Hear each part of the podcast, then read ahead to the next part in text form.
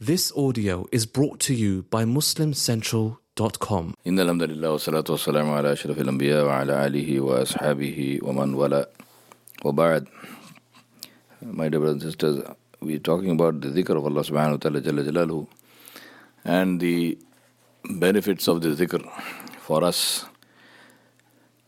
We mentioned that, first of all, this is the purpose for which we were created for the dhikr of Allah subhanahu wa ta'ala, for His ibadah, and that the dhikr is possible to do through the sunnah of Nabi sallallahu alaihi wasallam, which enables us to convert every action of ours into an action of ibadah. And third, that the dhikr is both a means of reward for us, the biggest reward being that Allah subhanahu wa ta'ala mentions us, and it is also a protection for us. Because when we are doing the dhikr of Allah subhanahu wa ta'ala, when we are engaged in the dhikr, then this automatically saves us from sin. Another benefit of dhikr, which I want to remind myself and you today, is the fact that the dhikr is a source of great comfort for the individual. Because when the person makes zikr, when we make zikr of Allah subhanahu wa ta'ala, then we, Allah subhanahu wa ta'ala said uh, in, in again Surah Al-Baqarah, وإذا سألك عبادي عني فإني قريب أجيب دعوة الداعي إذا دعان فليستجيبوا لي وليؤمنوا بي لعلهم يرشدون This dua, this ayat relates to dua, but dua is also zikr, and du, and dua is ibadah. Rasulullah sallallahu alaihi wasallam said, "Inna dua huwa muqul ibadah." Or Kama alayhi salatu wasalam, he said, Dua is the brain, is the essence of ibadah. And what is Allah saying with regard to this? وَإِذَا سَأَلَكَ anni عَنِّي فَإِنِّي قَرِيب Allah says, when my slave asks about me, I am close to him. Now, if we think about this ayah, Allah does not say, when my slave thinks about me, I, am, I will help him, I will do this. Allah is saying, I am close to him. This ma'iyat of Allah subhanahu wa ta'ala the fact that Allah is with us, it's not a question of the fact that Allah is not with us uh, when we do not do zikr, for example. It's not that Allah is not aware of us unless we mention Allah subhanahu wa ta'ala.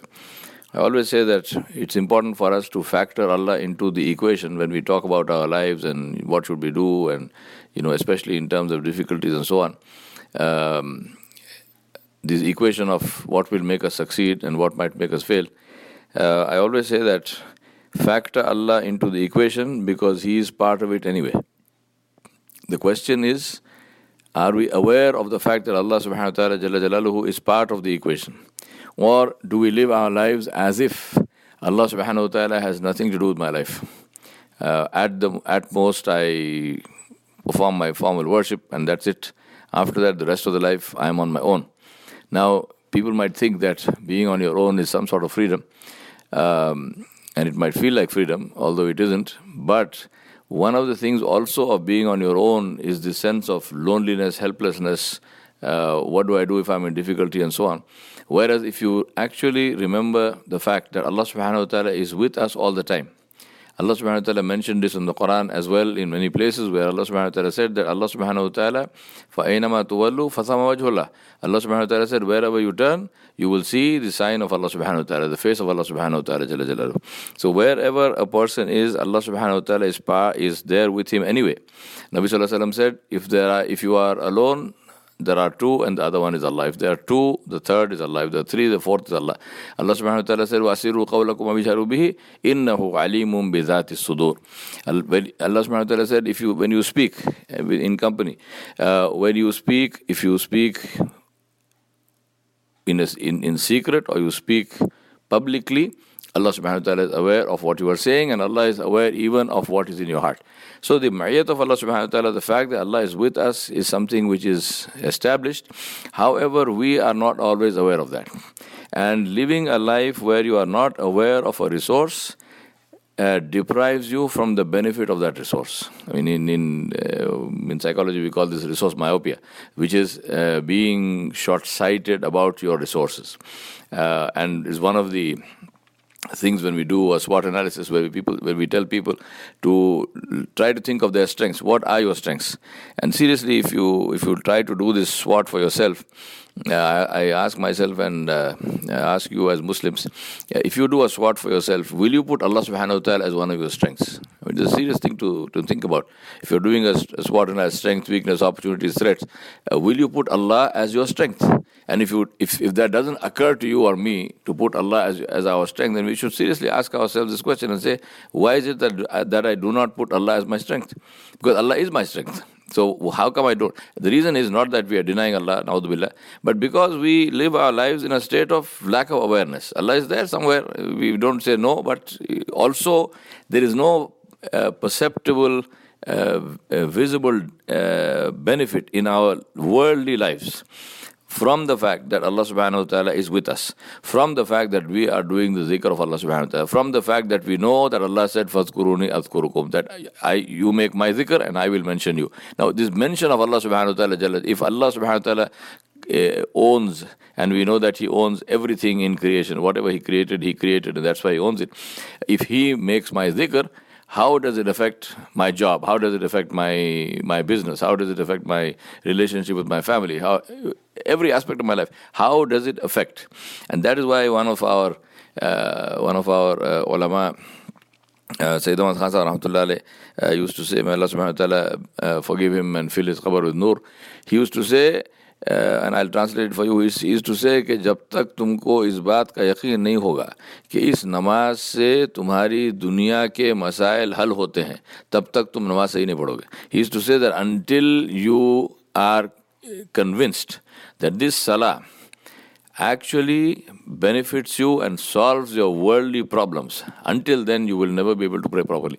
Now, the whole thing is we have converted prayer into some form of ritual uh, with a negative connotation, meaning that if I don't do it, I will be punished. But if I do it, what is the benefit? I mean, if I ask you, I ask myself, we just prayed Salat al Fajr, uh, what difference did it make? So in, in, in one way it made a difference. Alhamdulillah, it's fard. Therefore I have to complete it. I did it. And we ask Allah to accept our salah and to forgive the, the, the mistakes and faults in it. But other than that, how did this praying of Salatul Fajr benefit me or how will it benefit me today in the rest of the day? If I had not prayed the Salatul Fajr, not because I denied the Fajr, but maybe I just went to sleep or I was tired or whatever, I overslept, I didn't pray the Salatul would it have affected the rest of my day? Or the day would be the day, whatever. I mean, this namaz I didn't pray, I got up and then I prayed qada, and that's it. But did it affect the rest of the day? What is the meaning? Nabi Sallallahu Alaihi Wasallam said the two rakat of Salatul Fajr is better than this entire world and all that it creates, all that it contains. What is the meaning of that? It's not a, it's not simply an allegorical reference to something uh, um, underlining the importance of uh, the two rakat of Sunnah of Salatul Fajr. He's saying the two rakat, the two sunnah of Salatul Fajr is better than this entire world and everything it contains. Now, if you just think about that and say, why is it so important? So that's the reason thing is that to have this awareness that Allah subhanahu wa ta'ala is with me is a source of great comfort because I'm looking at the positive aspects of all of this. I'm not saying if I miss Salah, what happens? I'm saying if I do Salah, how does it benefit me? So if I did Salah now, uh, and Alhamdulillah we did Salah, so the two rakat of Sunnah of Salatul Fajr we prayed, we got something which is better, more valuable, more powerful uh, than this entire world and everything that it creates. I think this is something we should reflect on and say, so therefore, now what? Uh, how do I face the rest of my day today now that I've got this huge wealth? Uh, similarly, I just prayed, I made dua and so on to Allah subhanahu wa ta'ala. Now, the rest of the day, how do I face this day of mine? You know, what must happen to any anxieties I have, any fears I have, and so on for the rest of the day? How does it change that equation? So factor Allah into the equation because He is part of it anyway. And that's the, the point that I want to end with today that we, Alhamdulillah, uh, Allah subhanahu wa ta'ala gives us the opportunity and tawfiq to make His dhikr. But the zikr we need to value add to the zikr by the awareness of it, to say that Allah is with me, therefore this is a source of great comfort to me that the, the owner of the entire universe is with me uh, one, it therefore obviously I'm concerned about not offending him, so it keeps me safe from sin. But at the same time, it also must give me this huge feeling of strength, this feeling of, of comfort, this feeling of you know uh, peace that Allah Jalla Jalaluhu is with me, and I can ask Him whatever I want and that's what, inshallah, maybe tomorrow or day after we'll talk about that. I can ask him whatever I want and he will give me because he's with me. When he's with me, what does it mean? It means he's with me with all his power and all his strength and all his glory and majesty. Therefore, what does it do to me for the rest of my day? Let's think about that, inshallah. We ask Allah to give us the tawfiq to reflect and to benefit from that reflection. وصلى الله على نبي الكريم وعلى آله وصحبه أجمعين برحمتك يا أرحم الراحمين